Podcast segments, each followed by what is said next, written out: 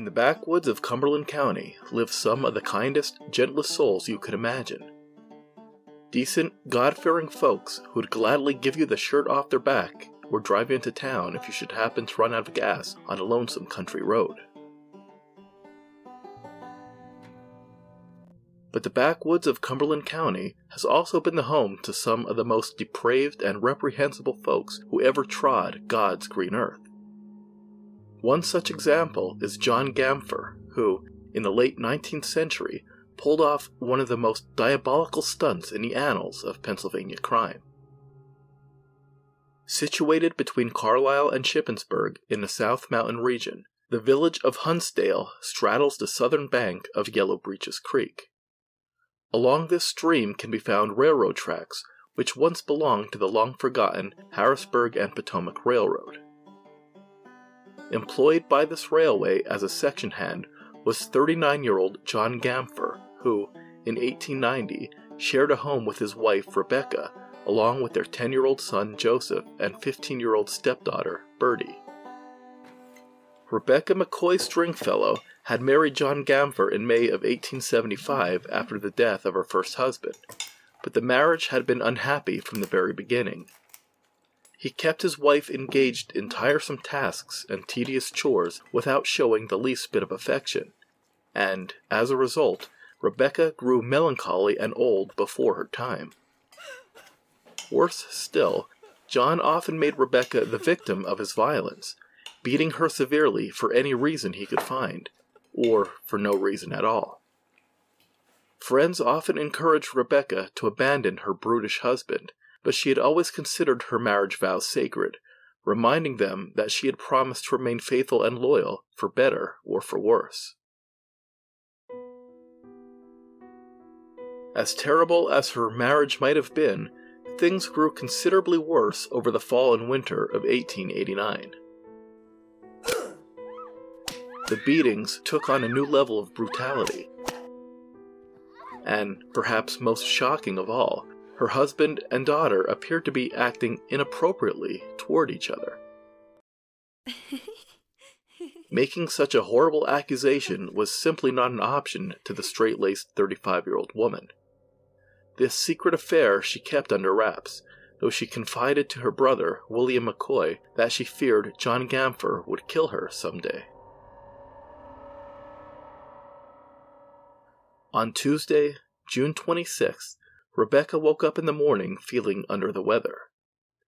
The night before, she had taken a small dose of laudanum mixed with Lieberknight's liniment, a popular local drugstore medicine of the era. At around 6 o'clock on Tuesday morning, her husband offered her another dose of medicine, dropping 8 drops of laudanum upon a sugar cube and ordering her to take it. She refused at first, but he insisted. She swallowed the medicine, and John Gampher left the house. A short time later, the neighbors were attracted to the Gampher home by Rebecca's agonizing screams. When they arrived, they found Rebecca in convulsions on the floor, her muscles twitching violently. She complained of terrible pain in her spine and in the soles of her feet. She begged her neighbors to hold her down, out of fear that her back was breaking. "I believe I've been poisoned," she said to Mrs. John Young between spasms. She died 2 hours later before help could arrive, but held on to life until she revealed the darkest of the Gampher family secrets. Neighbors set out in search of John Gampher, but he was nowhere to be found. He finally returned home about an hour after her death, but expressed little emotion at the news of his wife's passing. Some of the neighbors took notice of this lack of emotion, and this would be recalled later at Gampher's trial. Rebecca Gampher was laid to rest on Saturday at the Huntsdale Church of the Brethren Cemetery. At the funeral, Rebecca's brother was informed about the forbidden relationship between John and his stepdaughter, Bertie Stringfellow. So revolting was this news that William McCoy at first refused to believe it, but the statements were corroborated by other neighbors who had been at Rebecca's side at the time of her death. Upon returning to Carlisle after the funeral, McCoy accused Gampher of murder before Magistrate Allen, and a warrant for Gampher's arrest was placed in the hands of Constables Thomas James and Willis Hummer. Later that evening, Constable James and Hummer found John Gampher at his home, seated in a room with Bertie and John's 10-year-old son. They came upon him unexpectedly, and Gampher offered no resistance when he was placed under arrest and taken to jail in Carlisle. The children, meanwhile, were taken to the home of a neighbor. On Sunday morning, District Attorney Most and Coroner Davis traveled to Huntsdale to search for additional evidence. After interviewing several neighbors, the men arrived at the conclusion that there were grounds for a post-mortem examination, even though Rebecca's body had already been buried. This conclusion was reached largely on the account of the undertaker who prepared the corpse, Levi Kissinger. According to Undertaker Kissinger, he found that Rebecca's corpse was decomposing far faster than normal, and that it did not have the appearance of a person who had died from natural causes. The woman's ears, neck, shoulder, and back were discolored, almost black in color. The limbs were rigid, the jaws locked. Suspecting that her death might not have been natural and that exhumation might be necessary, Kissinger did not use embalming fluid on the body. When Kissinger asked Gampher how his wife had died, the man just shrugged. "Heart disease, I suppose," was his unemotional reply. Mrs. Philip Faust had been one of the neighbors summoned to the Gampher house on Thursday morning. Bertie Stringfellow had knocked on her door, crying and claiming that her mother was strangely sick. Mrs. Faust entered the home and observed the dying woman's painful convulsions. Rebecca told her that her husband had forced her to take the medicine, and had left the house soon after the convulsions began. This story was also corroborated by Mrs. John Young, Mrs. Williamson, and Mrs. Himes. John Young told authorities that Gampher had said that he'd given Rebecca 8 drops of laudanum mixed with Lieberknight's liniment. Bertie claimed that she had seen her stepfather give the medicine to her mother, but had tried to stop him. However, a druggist from Carlisle named Joseph Haverstick claimed that he had sold a customer 4 grains of strychnine on May 20th, 1 month before the woman's death. Haverstick said that the customer wanted the poison in order to kill mice. Police brought the druggist to the Cumberland County Jail, and Haverstick positively identified John Gampher as the customer. On Monday, the body of Rebecca Gampher was exhumed, and a post-mortem examination was conducted by Dr. A. R. Allen of Carlisle and Dr. J. H. Longsdorf of Centerville. The stomach was removed and turned over to Dr. Horn, a Carlisle chemist, for analysis. An inquest was held and a verdict was reached.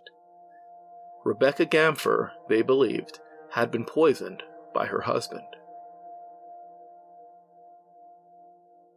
On July 17th, Judge W.F. Sadler appointed J. E. Barnitz and S.M. Leidick as attorneys for John Gampher, as he could not afford legal representation. Attorney Francis J. Weekly was also part of the defense team. Meanwhile, Dr. Horn, the chemist, had completed his analysis but refused to make his findings public. He sent a sealed report to the county commissioners on August 13th.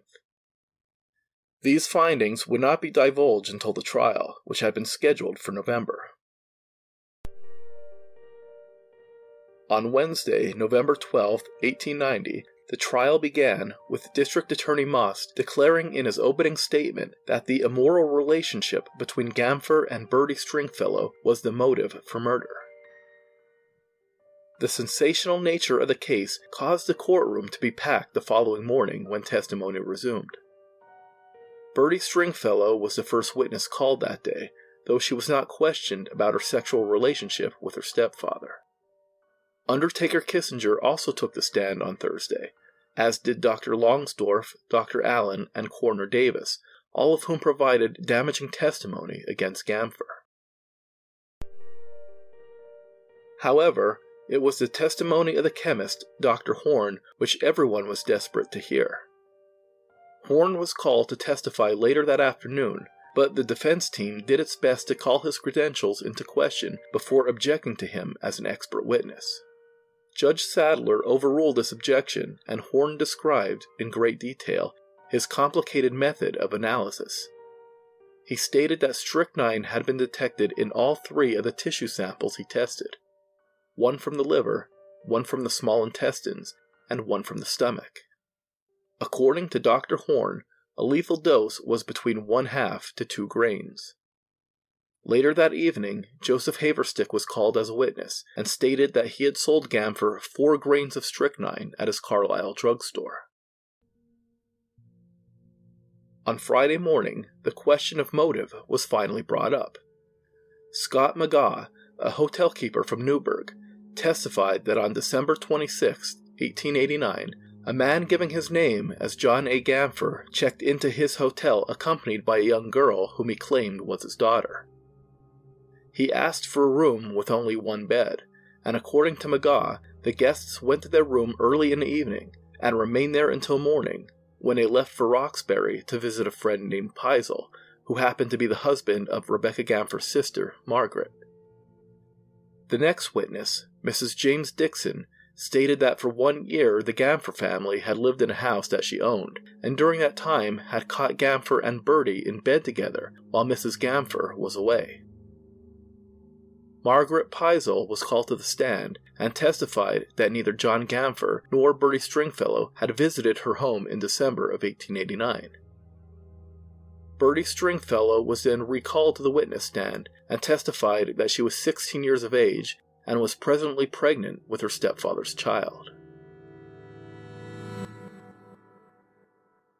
On Saturday afternoon, John Gampher took the stand. He claimed that his wife had been in poor health ever since they were married 15 years earlier. As for the strychnine, he said that he and his wife had used it the same day that it had been purchased by placing it on bread and setting the bread in the cellar. As for the visit to the home of Margaret Peisel, Gampher said that he had changed his mind after checking into the hotel with Bertie. He claimed that, because of bad weather, they had not made the trip after all. After the closing arguments had been delivered on November 17th, Judge Sadler dismissed the jury, and at 4 o'clock they retired. They remained in deliberation until 9 o'clock, when they returned with a shocking verdict: not guilty. Although John Gampher was acquitted of murder, the testimony given during his trial provided the Commonwealth with enough evidence to charge him with statutory rape and adultery. By the time the case went to trial in May of the following year, Bertie had given birth to John's child and had become a resident of the county almshouse, where she worked as a cook for a salary of $1 per week. Once again, Gampher would be represented in court by attorneys Leidick, Barnett, and Weekly. This time, however, the jury would not rule in their client's favor. On May 23, 1891, Gampher was convicted of adultery, bastardy, and abuse of a woman child, and sentenced to 7 years and 4 months of solitary confinement and hard labor at Eastern Penitentiary. As for Bertie Stringfellow, it would appear that, upon leaving the county almshouse, she would become a denizen of the various houses of ill repute of Carlisle's disreputable Foundry Alley. In September of 1894, Robert McLeaf was arrested for assault and battery against Bertie, who, it would seem, was one of the prostitutes employed by McLeaf's aunt, Clara Kircher. The following year, she married Jesse Smith and went on to live a respectable, happy life in Steelton, Dauphin County, until her death in 1946 at the age of 72. While Bertie Stringfellow's life may have had a happy ending, the same could not be said for her stepfather. In 1895, the Board of Pardons rejected John Gampher's plea for clemency. Upon his return to Cumberland County in 1897, he was arrested on 5 charges of larceny, but later acquitted. he relocated to York County, where he married a young woman 18 years his junior by the name of Lizzie Lowe, but she succumbed to pneumonia in 1908. By all accounts, his marriage to Lizzie had been just as tumultuous as his marriage to Rebecca. His new wife had a reputation for being less than faithful, and this inspired Gampher to assault one of her suitors on Valentine's Day of 1905. "If you ever come into my house again or talk to my wife, you are a dead man, Bill Hubley," he shouted before striking him over the head with a chair. Impoverished, friendless, and unable to support himself, Gampher's final years were marked by a series of arrests for minor offenses, which usually consisted of stealing food and other basic necessities. After being caught stealing oranges, meat scraps, and candy from the Central Market in 1909, the second such arrest in 2 weeks, York authorities deemed him feeble-minded and committed him to the county almshouse, where he eventually died in obscurity and was buried in a pauper's grave. Pennsylvania Oddities. If you enjoyed this podcast, pick up a copy of my newest book, Pennsylvania Oddities, Volume 3, available now at www.sunburypress.com. Volume 3 features 30 remarkable but true stories from every corner of the Keystone State. And be sure to visit my blog, paoddities.blogspot.com, for over 600 bizarre tales of murder and mystery from the colonial era to the present day. The Pennsylvania Oddities podcast is written, produced, and narrated by Marlon Bressi. Theme music composed by Marlon Bressi. Sound effects courtesy of freesound.org. Listen to the Pennsylvania Oddities podcast on Anchor, Breaker, Spotify, Apple Podcasts, Google Podcasts, Overcast, Amazon Music, iHeartRadio, and anywhere else you find your favorite program. New episodes on the 1st and 15th of every month. Bye-bye.